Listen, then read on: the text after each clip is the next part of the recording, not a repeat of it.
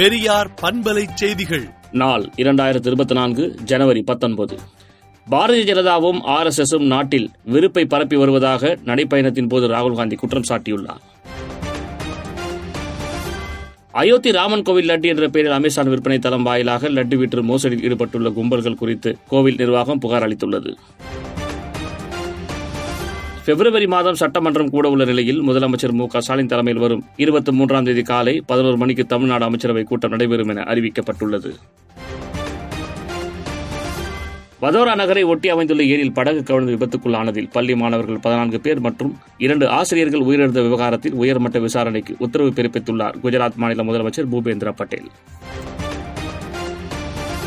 ஒரே நாடு ஒரே தேர்தல் திட்டத்திற்கு திமுக கடும் எதிர்ப்பு தெரிவித்ததோடு விசாரணை உடனே நிறுத்துக என உயர்மட்ட குழுவுக்கு கடிதம் எழுதியுள்ளது.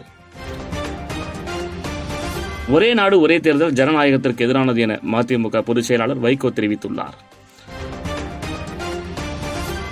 அமலாக்கத்துறையை தவறாக வழிநடத்தும் நிர்மலா சீதாராமன் பதவி விலக வேண்டும் என ஐஆர்எஸ் அதிகாரி பாலமுருகன் போராட்டம் மேற்கொண்டார். ஆளுநர்களை வைத்து மலிவான அரசியல் நடத்துவதா என தமிழ்நாடு முதலமைச்சர் மு ஸ்டாலின் கேள்வி எழுப்பியுள்ளார்.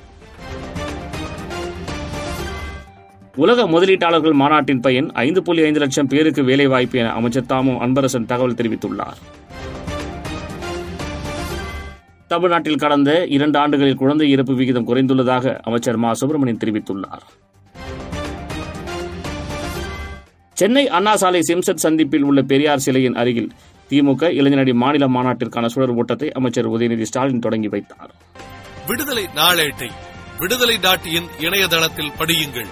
பெரியார் பண்பலை செய்திகளை நாள்தோறும் உங்கள் செல்பேசியிலேயே கேட்பதற்கு எட்டு ஒன்று இரண்டு நான்கு ஒன்று ஐந்து இரண்டு இரண்டு இரண்டு இரண்டு என்ற எண்ணுக்கு பெரியார் எஃப் நியூஸ் என்று வாட்ஸ்அப் மூலம் செய்தி அனுப்புங்கள்.